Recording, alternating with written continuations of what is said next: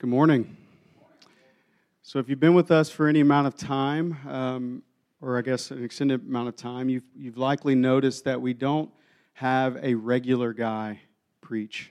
We change it up quite a bit, and we do that with intentionality. We we think the church is healthiest. We we have a conviction, I should say, that the church is healthiest whenever we we see the, the body, the individual members of the body, utilize gifts that the Spirit has given us to teach, to show hospitality, uh, whatever that gift might be, not just on a Sunday morning, but in all of life. Uh, we think the church is healthiest and most balanced whenever we see that, and, and manifested on a Sunday morning is the most clear way we see that. So we take advantage of the way God's gifted individuals in this church to teach, and we have different people teach. However, we also have a conviction that elders, the, the God-ordained elders and church-affirmed elders of the church, bear the weight of responsibility for casting vision and shaping the church. We, there's an authority when an elder teaches that's not always there, but that authority is uh, one of a servant uh, to, to go before God as a representative for the church, recognizing Christ as the head of the church in every way. So I say all that this morning, and we don't say it every morning, as an opportunity to explain, as a teachable moment, because we do have those who are not elders and those who are not pursuing eldership teach sometimes, and that may be confusing to some. So uh, this morning we happen to have someone who is gifted to teach and does it for a living, um, but also is gifted in particular to answer the question that we're answering this morning in our series. So I'm going to invite Kevin Bear up, and he's going to teach for us this morning, and also would like to pray for him, thanking God that, that he's given this man of science to us uh, as a gift, uh, and he's going to be a member of the body, equipping and encouraging like any member could and should for the health of the church, for the sake of the mission. Let's pray for Kevin. Father, I'm so grateful for my brother. I thank you for the blessing he is to me personally and the blessing he is to our church. I thank you that you have gifted him in many ways, but in particular uh, with the ability to teach. And as we'll see this morning, not just teaching any information, but gifted by your Spirit to teach from your word in a way that would Uh, pierce and convict and encourage and equip your people for your glory. And so more than uh, thanks for Kevin, I thank you for the gift that Kevin is. I thank you for giving us all we need. I thank you for being a faithful father who loves us in every way. I pray that you would fill him with confidence right now to proclaim your truth, uh, not seeking any advantage in himself, not seeking any platform for himself, but with a humble spirit, seeing Christ exalted, because I know that's his desire. In Jesus' name, amen. Amen. Well, thank you for that. I hope I can live up to that. Well, good morning. Good morning. We, uh, as Kendrick has said, we have been uh, conducting a, a series entitled Asking for a Friend, and today is Science and Faith. Is science and faith in conflict? Can you still be a scientist and believe in God? Well, yes. I can say that. Um, I'm standing here as a scientist and as a believer. Now, I, I definitely won't uh, address every issue on this topic, um, but we'll explore the uh, the so-called tension between science and faith, the differences. We're going to see where they overlap. I'll throw in uh, some apologetics, and uh, hopefully we can uh, give a perspective for honest dialogue. Just a little bit about my, my background. Uh, my scientific career began about forty years ago, believe it or not, with a uh, B S degree, Bachelor of Science degree in biology, and then a P H D in pharmacology and toxicology, um, then a, uh, as a research fellow um, for the University of Texas Marine Science Institute, then w- went all the way up to Delaware, uh, worked for a DuPont company as a research toxicologist. But the uh, the last twenty-five years, I've been at U L M as a professor in, in toxicology with my own research program in environmental um, toxicology. I've played the uh, publish or perish game. Okay? Um, I've published um, scientific articles in, in my field. I've written book chapters. Um, I've presented at regional and national and international uh, meetings, successful in obtaining grant funding, and I've mentored masters and P H D students. Now, I say all this just um, now. Hopefully, you can have faith that I'm a scientist. But I want to point out, I'm definitely not at the same level of some of those scientists that I will reference today. Okay, I am a small fish in a large, large pond, a little bitty larval species, okay, in the ocean. But I do understand the, uh, the, the process and the scientific method. And so during all of, uh, of my career, I've interacted and I've collaborated with uh, numerous scientists um, from uh, diff- various disciplines, religions, and, and worldviews. And I, and I think that the, the religious perception is that scientists um, do not believe in God, okay? That they're all atheists, and they look at people of faith as uh, ignorant, superstitious bigots. Uh, but that is not entirely true. I know many scientists that have embraced faith and Christianity. A recent survey taken by the American Association for the Advancement of Science found that fifty-one percent of scientists believe in God. forty-one percent do not. I guess the other eight percent are still trying to, to figure it out.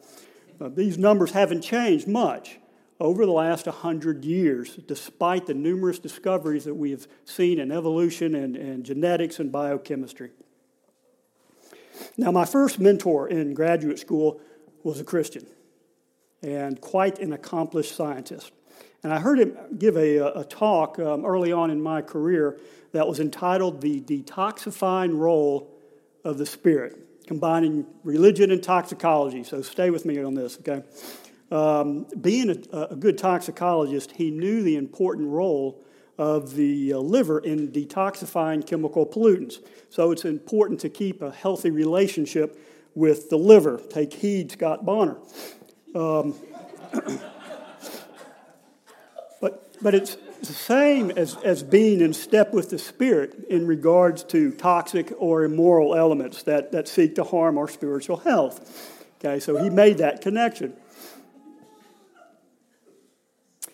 Well, anyway, as a young scientist, um, this was very encouraging to me, um, to hear my mentor in science talk about his faith, and this motivated me to do the same.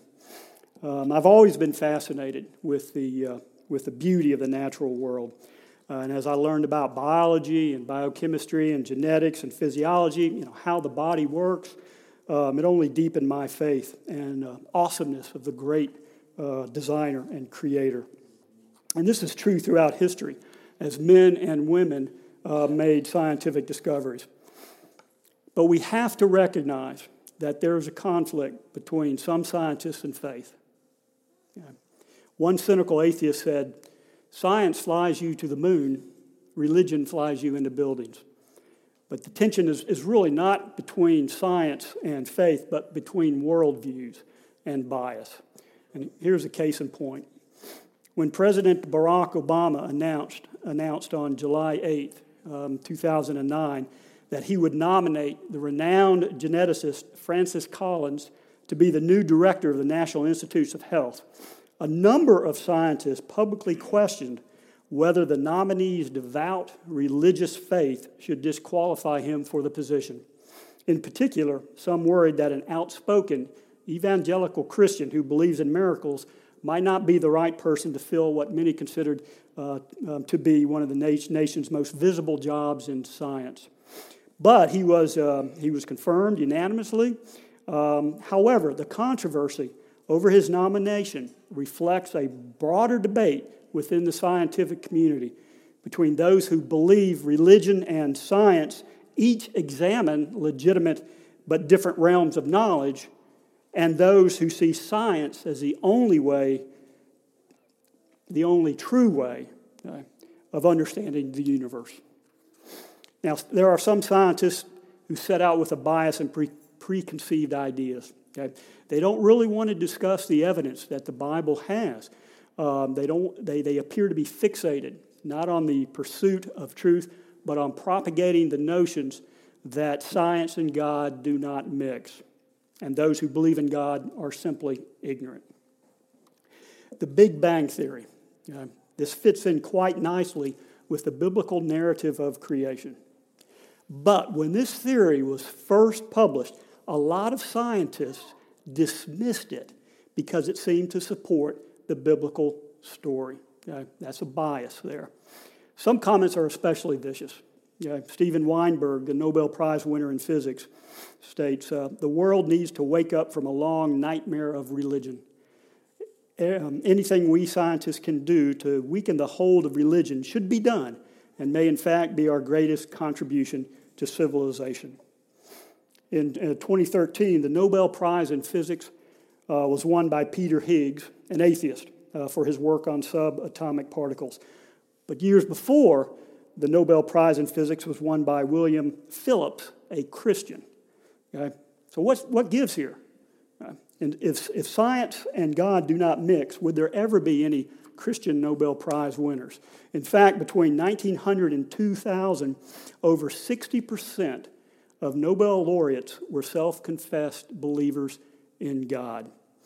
So what dif- divides Higgs, um, Higgs and Phillips is not their physics. Okay? It's not their excellent standing as scientists. What divides them is their worldview. Okay? There's an essential, there, there is not an, an essential um, conflict be- between being a scientist and having faith in God.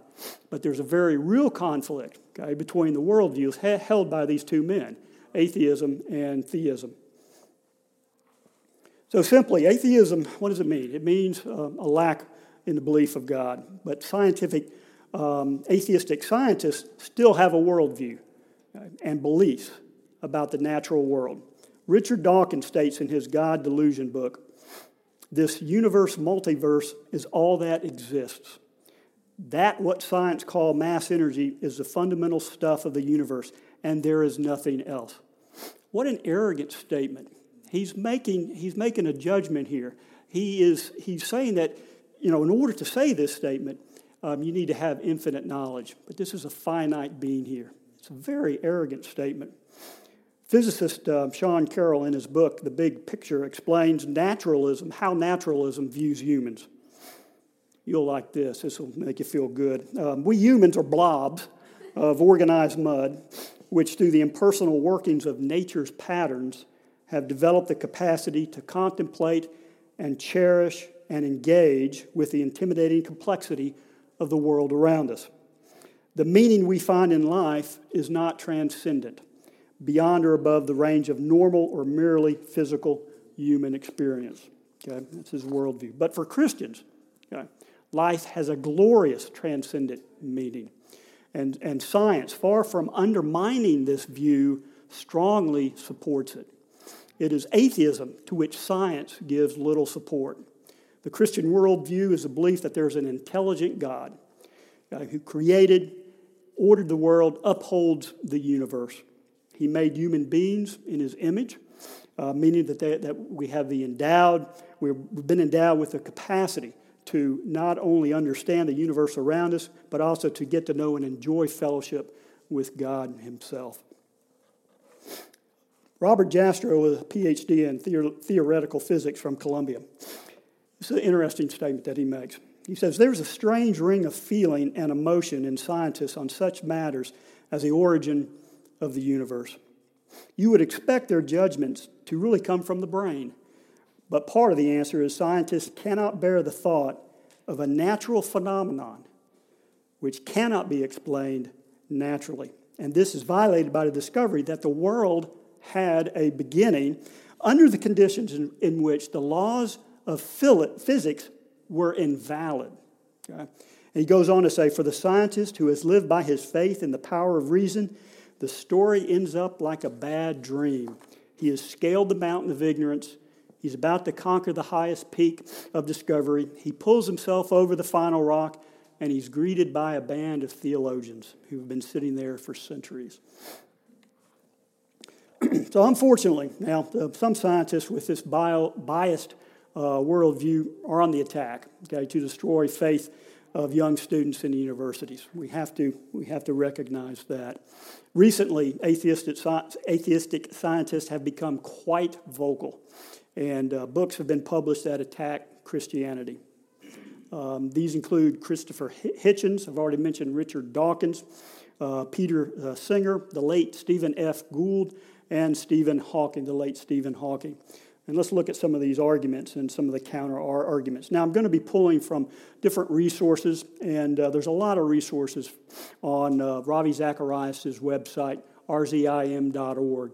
Um, so um, I'm not going to uh, um, go into a lot of the, the counter-arguments, but uh, it's a good resource for you if you're interested to pursue the uh, more on this topic.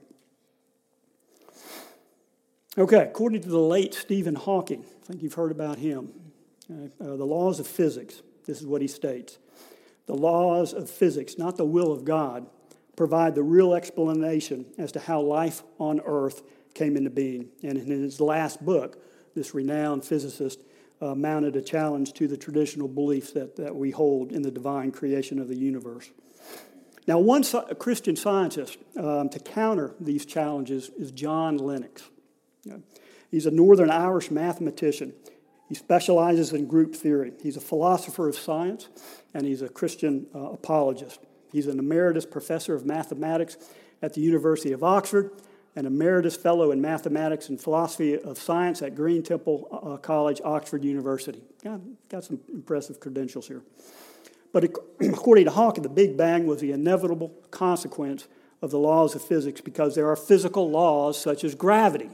Okay, and the universe can and will create itself from nothing. But Lennox responds here that this claim is misguided, to ask us to choose between God and the laws of physics as, as if they were in mutual conflict. Physical laws, as he says, can never provide a complete explanation of the universe. Laws themselves do not create anything. They're merely a description of what happens under certain conditions. The laws of physics could never have actually built the universe. Some agency, okay, as Lennox states, must have been involved. C S. Lewis states, um, states it in a similar way. Men became scientific because they expected law in nature, and they expected law in nature because they believed in a legislator. Here's a simple analogy, okay? Isaac Newton, okay? Remember that guy, the laws of motion? Now, he believed in God, although he had some strange ideas about the, uh, the Trinity, but he was a believer in God. But the uh, his laws of motion, okay, in themselves, never sent a three-point, buzzer-winning shot through the basketball hoop, okay? Like I do all the time in my dreams. But no, there's an agency or person, like Larry Bird, okay, who's sending the ball through the net. Hawking states that the existence of gravity means uh, the creation of the universe was inevitable. But how did gravity exist, okay, in the first place? Okay. Who put it there? And what was the uh, creative force behind its birth? Okay. Hawking continues with support of his theory of spontaneous creation. He says, it was only necessary for the blue touch paper, which is a slow-burning paper fuse, to be lit, okay, to set the universe going. Again, okay, where did this blue touch paper come from? And who lit it, if not God? Okay. Much of the rationale um, behind, behind uh, Hawking's argument lies in, I, in this idea, as we've mentioned, that there's a deep-seated um, conflict between science and faith. But as Lennox so eloquently states, as a man of faith, okay, the beauty of the scientific laws only reinforces his faith in an intelligent, divine, creative force at work. The more he understands science, the more he believes in God because of the wonder at the breadth and sophistication and integrity of his universe and creation.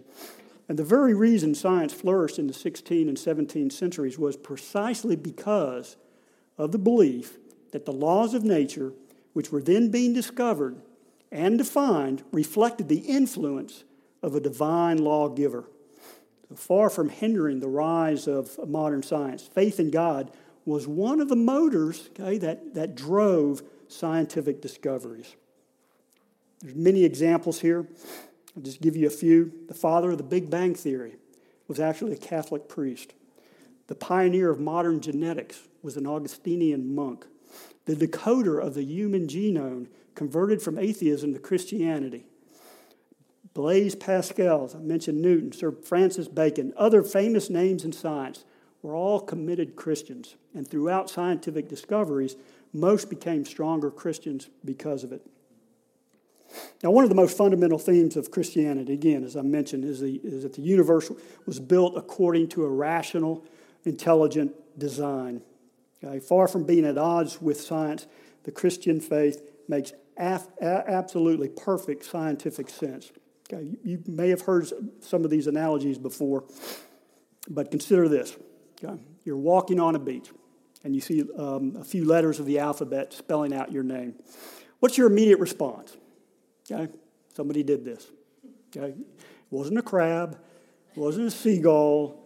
Um, this is a work of an intelligent agent. Um, so how much more likely, then, is the intelligent creator behind the human D N A? This database contains no fewer than three point five billion letters. Um, let's look at some of the, uh, the most uh, sci- um, significant scientific discoveries in the last hundred years that point strongly to the existence of God. I'll briefly examine a few. I've already mentioned the uh, the Big Bang Theory.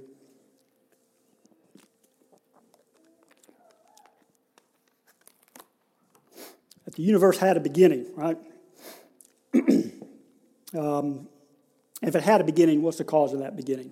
Okay. How did it go from not being a universe at one point in time to being a universe?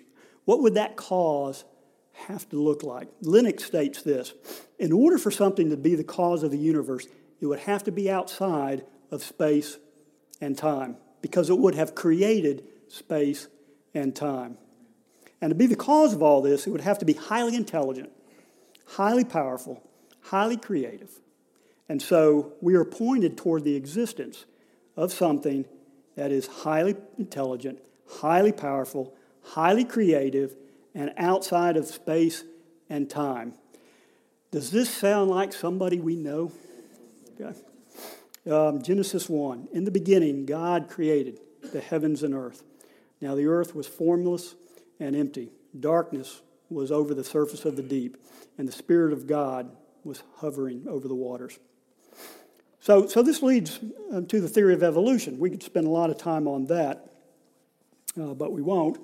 Um, is evolution compatible with Scripture, with the, the God of the Bible? And first, you have to distinguish between uh, macroevolution and microevolution. There's not just one monolithic monolithic, excuse me, theory of evolution. There are all kinds of, of theories here. But microevolution means that there are developmental changes within species, and that's that's well documented. Okay, I mean, we have bac- uh, bacterial strains that are acquiring antibiotic resistance. We have, you know, insects that are developing uh, resistance to pesticides. We have moths that um, they change it. Um, they have been designed to change colors Um, from a from a, a lighter pattern to a darker pattern to be more camouflaged, okay, uh, uh, when they uh, light on a tree to prevent being eaten by a bird. So those are those are changes, okay, microevolution. Um, but macroevolution, okay, that's a whole philosophical view where all life emerged fortuitously from a single cell, from primordial slime. That, plus time, plus matter, plus chance, without intelligence, has resulted in all we see, as Ravi Zacharias states. Okay? That's a whole philosophical view. Another analogy, if you walk into a planet, okay, and you see a hamburger wrapper and see letters of an alphabet, you immediately know that there's information there. Okay? And logic tells you that where you see information, you assume that prior to that information is a mind. Okay? The dictionary did not um, develop due to an explosion in a printing press. Okay? There's a sequence to it. You can take the composition of an enzyme. Okay? The enzyme, the building block of the gene, the, the gene, the building block of the cell. The possibility of the human enzyme coming together by random chance is, um, is um, stated by uh, a professor of applied mathematics, Vikram Singhi. Um, that possibility is not one in ten, okay? It's not one in a hundred, it's not one in a million, but it is one in ten to the power of forty thousand. I don't even know what that number is. Okay? um, it's, it's a pretty small number.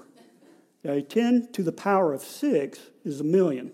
So put that in perspective, uh, perspective. one in ten to the power of forty thousand, the possibility of the human enzyme coming together by random chance. So this type of structure found in these processes uh, did not come through evolution and random chance. So that's one discovery. Okay, the um, you know the Big Bang Theory points to God. Another discovery is the fine-tuning of the universe. Scientists are telling us that the details of the universe need to be so finely tuned on a razor's edge, okay, for life to be possible.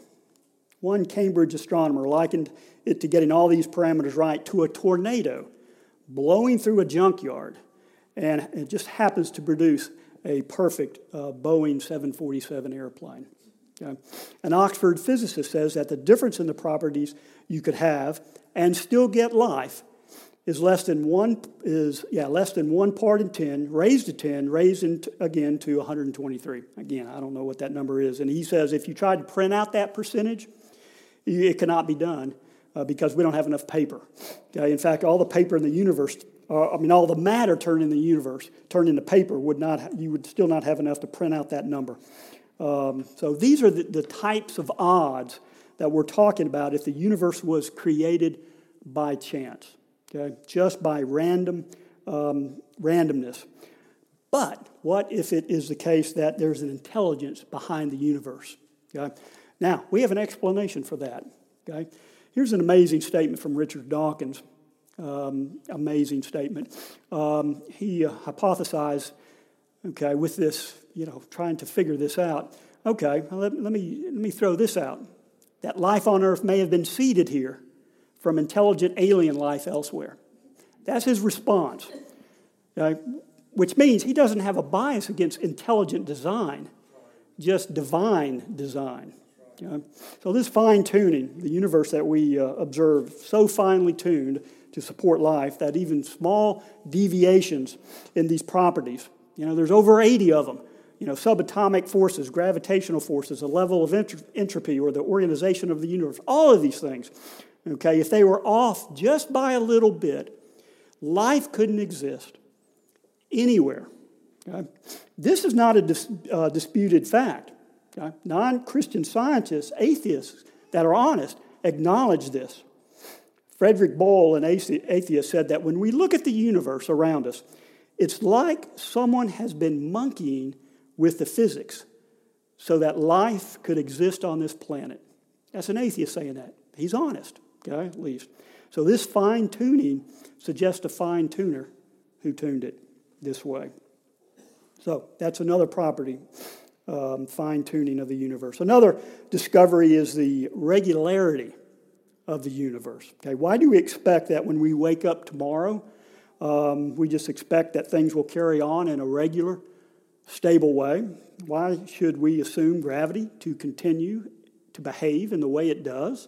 Operating with regularity, if you fall out of bed in the morning, you're going to hit the floor, okay? Every time, like the Groundhog Day, if you've seen that movie. It's going to occur over and over again.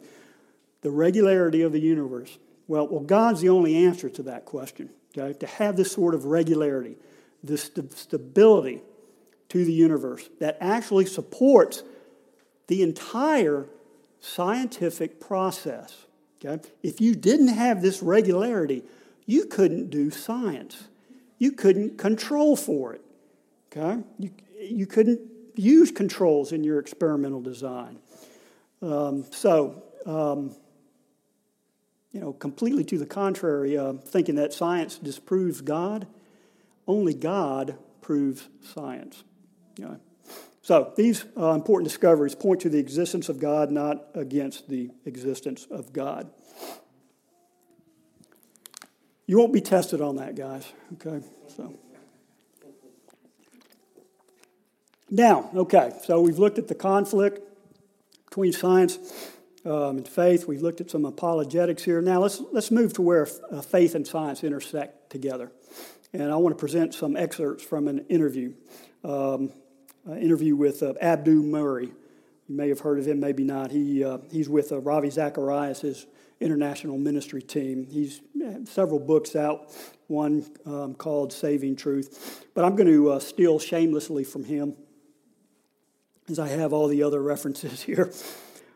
He's, he's, he states, if you're going to have a full orbital view of the world with knowledge about the way things work, okay, there's a specific revelation that comes from the Bible. that tells you a lot of things about who we are, who God is, okay, but is also augmented um, by his other revelation, which is the world around us, okay? The physical world, the universe, the earth, us and our bodies.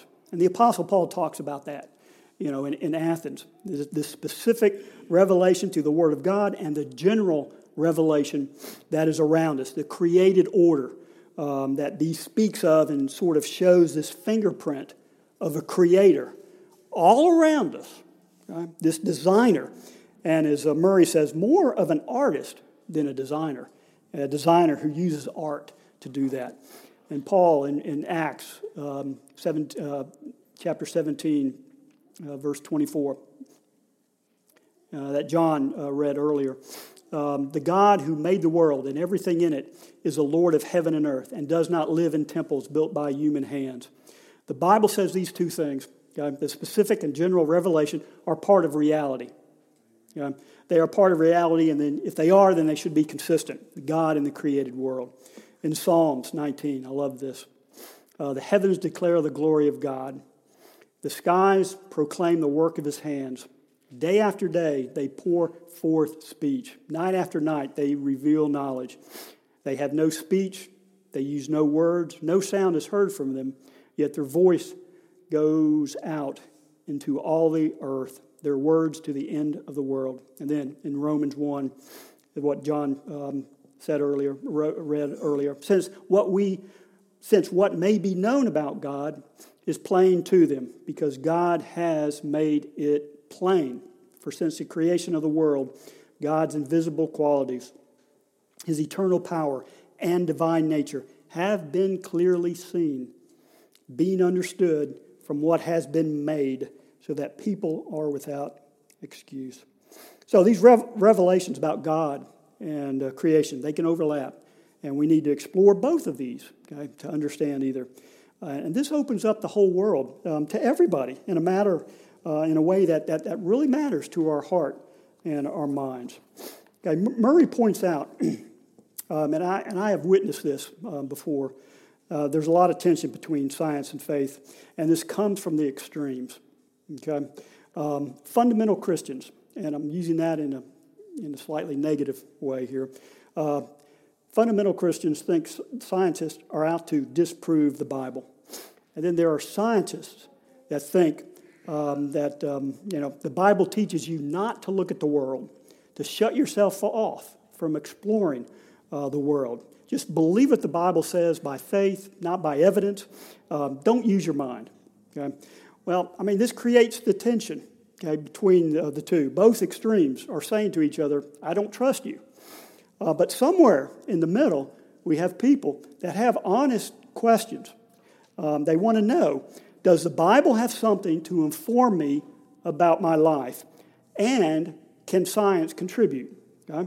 The tragedy here is that both of these poles, these extremes, are shouting at each other past the middle. Okay, um, the, uh, they're bypassing the middle, okay, of these people who are engaged in serious questions, serious inquiry.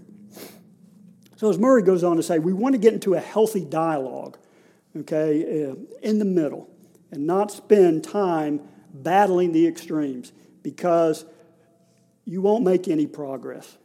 Okay? Um, we need different opinions to come to the table and speak. We need then to look critically at the ideas, at the worldviews, uh, to see if they conform to reality. Okay? Can we use our faculties and reason, reasoning abilities, okay, to say that this conforms to reality in this area and this conforms in another area? And is there overlap? Okay? We need to be open about these things. We don't need to, um, I mean, we, we um, you know, avoid shutting each other out. Um, and a lot of times that does happen. If you try to bring up matters of uh, science and faith, sometimes the wall goes up. You just back off and walk away and pray that the Spirit will, will work in that person's life. Um, it happens, and I've, uh, I've been involved in that uh, with students over the years. So as Christians, we can't shut out what science says. Okay? But as scientists, or somebody who wants to look at life in a scientific way, you cannot shut out the realities that the Bible speaks to. Okay? If you allow for both to come to the table, and uh, then you can have real discussion. If you don't let people come and discuss what's important to them, then you're just not having a discussion. As I mentioned, you're having an argument, and it's not um, productive at all. So as Murray says, we need to bring both our faith and spirit and cognitive reasoning to the table. The Bible says, be transformed by the renewal of your mind, not the removal of your mind. Okay? I mean, if you're a... Uh, If you're a professional, you're an engineer, for example, by day, and you come to church and you just shut it all off, you know, you ignore those things from your education or from your experience. You know, like it's Bible time now. Let's all shut our mind off. That's not what the Bible actually tells you to do. Okay? Be transformed by that constant state of renewal. And that should uh, form every aspect of your lives, whether it's intellectual, looking at the world around us that God created for us, or it's the spiritual, looking inwardly to see how God has either a plan for us or something that informs us about our lives. We have to be open to these things, and Scripture demands that we do, okay? That we bring our mind. In Isaiah um, chapter one, verse eighteen, come let us reason. Okay? Proverbs twenty-five, it is the glory of God to conceal things. It is the glory of kings to seek them out. And that is what discovery is all about. Right? Science is all about the discovery of those things God has concealed for the sheer delight of seeing us learn. Right? So God not only invites us to, to um, into the discovery, but He has wired us uh, for it. He delights in our learning. And throughout history, the church has fostered and endorsed and funded scientific research. Okay? Universities have been started with the intent that the general revelation around us, okay, the world, the universe, will be shown to be compatible with the specific revelation we find in Scripture. Murray says, what we find in science informs about what we know from the Bible. But the Bible also informs what we know from science. There is significant overlap. Science tells us the world is ordered, and faith tells us who ordered it and how it was ordered. Matters of faith um, and matters of religious inquiry get to who did it and why he did it. Now, there's a moral element uh, from the Bible that can inform, and there's a physical element about the, what the moral element says. For example, in other words, what the Bible teaches about spirituality and morality and about how to interact with each other, okay, that can tell us how we can do good science. Okay? But what we learn from science can cause us to be in awe about what God has done in creating us, from the D N A to the universe um, to all of these things.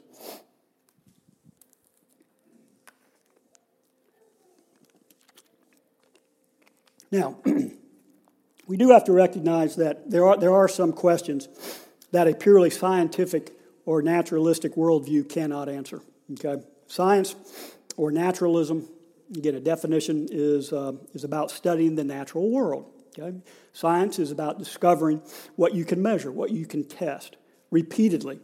Okay, so it's specifically uh, limited to the natural world. But the existence of a common pool of moral values points to the existence of a transcendent force uh, beyond mere scientific laws.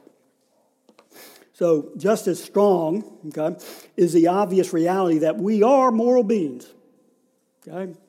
Um, we're capable of understanding the difference between right and wrong. There is no scientific route to uh, ethics like this. Physics cannot inspire our concern for others. That has existed, okay, in human societies from, from the beginning of time.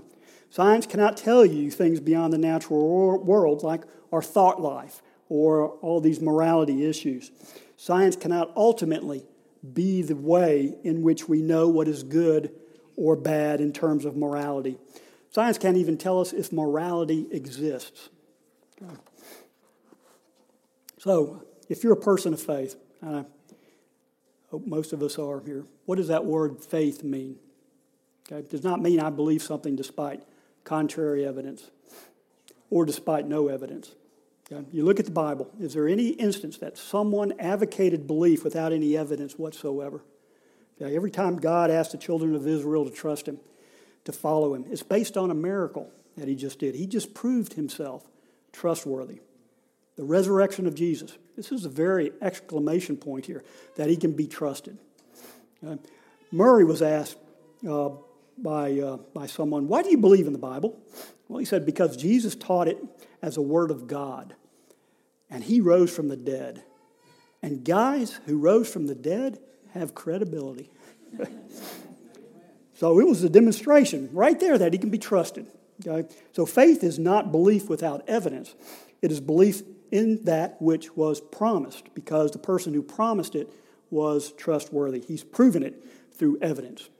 I love Doubting Thomas. Um, well, Doubting Thomas, he, he really had a um, good scientific mind here. He didn't want to believe his buddies. Okay? He wanted to see the evidence himself, and Doubting Thomas got the evidence with G- which Jesus provided.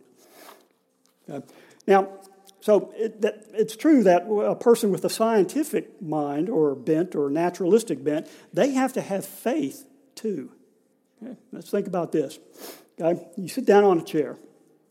My guess is that uh, you did not test the load-bearing strength of the chair. Yeah. Why? Because you took it on faith that it would hold up your weight. Okay? Probably because of evidence. Okay? You've seen others sit down on that chair. Um, you've seen chairs like this that tend to support your weight. Now, not all of them will, okay? I mean, there's a chance that it'll crush under your weight, but did you test it? Okay, no, you took it on faith. Do you did you know that the um, um, the Higgs boson particle exists? Do you know that subatomic particle exists? Scientists have told you that, okay? But were you there? Okay, did you see it yourself? You took it on faith. But there's reasonable evidence uh, for you to do that. Murray goes on to say, you, you can't know these things, okay? So faith is a real part of all life, which means that a person of faith shouldn't be afraid of discovery, because if faith is valid, then the discoveries will corroborate and mesh with their faith. Discoveries will not contradict your, your faith. Okay, well, I'll close here um, uh, with uh, why being a scientist deepens my, my faith in God. As a young boy, growing up in Florida, um, I just loved being outdoors, okay, in the ocean, diving for sand dollars, uh, swimming in sinkholes in the woods, uh, chasing butterflies, catching butterflies, killing butterflies, mounting butterflies. Had a huge bug collection, you know, catching fish and snakes. Um, it was all fascinating um, to me.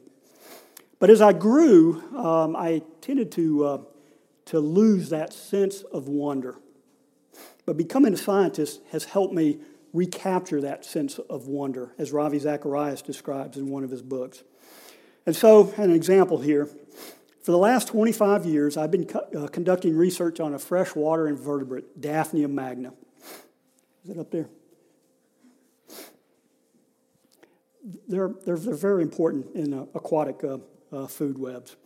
Um, yeah, that's not the uh, actual life size. They're very small, um, about four four meters. They have they have large talons, you know, um, but um, they're they're very important in, in aquatic food webs. They they graze on algae, and they, they help maintain water water quality. So and they're also important food, very important food source for larval um, fish.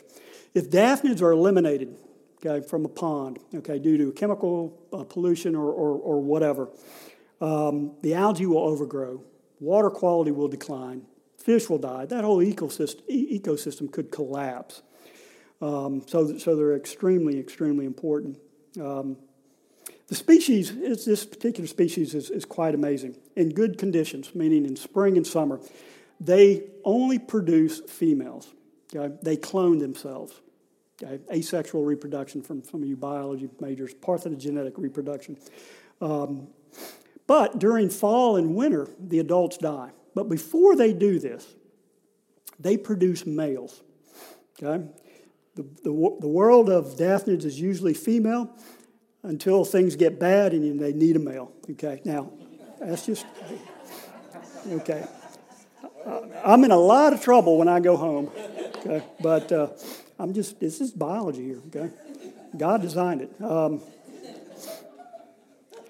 they produce males, and the resulting egg through fertilization is a resistant egg. It's called a winter egg, resistant to harsh environmental conditions. Okay? If the lake freezes up, okay, or dries up, everything will die in terms of the adults will die, but these eggs will survive. And they have found these egg, eggs in mud packs, forty years old. Okay? And they take the, uh, the, the egg and they put the egg in water. What swims out? A female, ready to restart the population again. Um, it's, a, it's an amazing, amazing survival adaptation. An amazing design by God to protect this little but important species. And so science is, is just a wonderful tool for understanding the biochemical process of this. Um, just by shortening the length of the uh, of the day. Okay? I asked my graduate student a few years ago to, to look at this mechanism. You know, and we know that in the lab we have sixteen hours of light. We want good conditions. But if we reduce that light to eight hours, okay, like in the in the fall, winter, when the days grow shorter, they will produce males.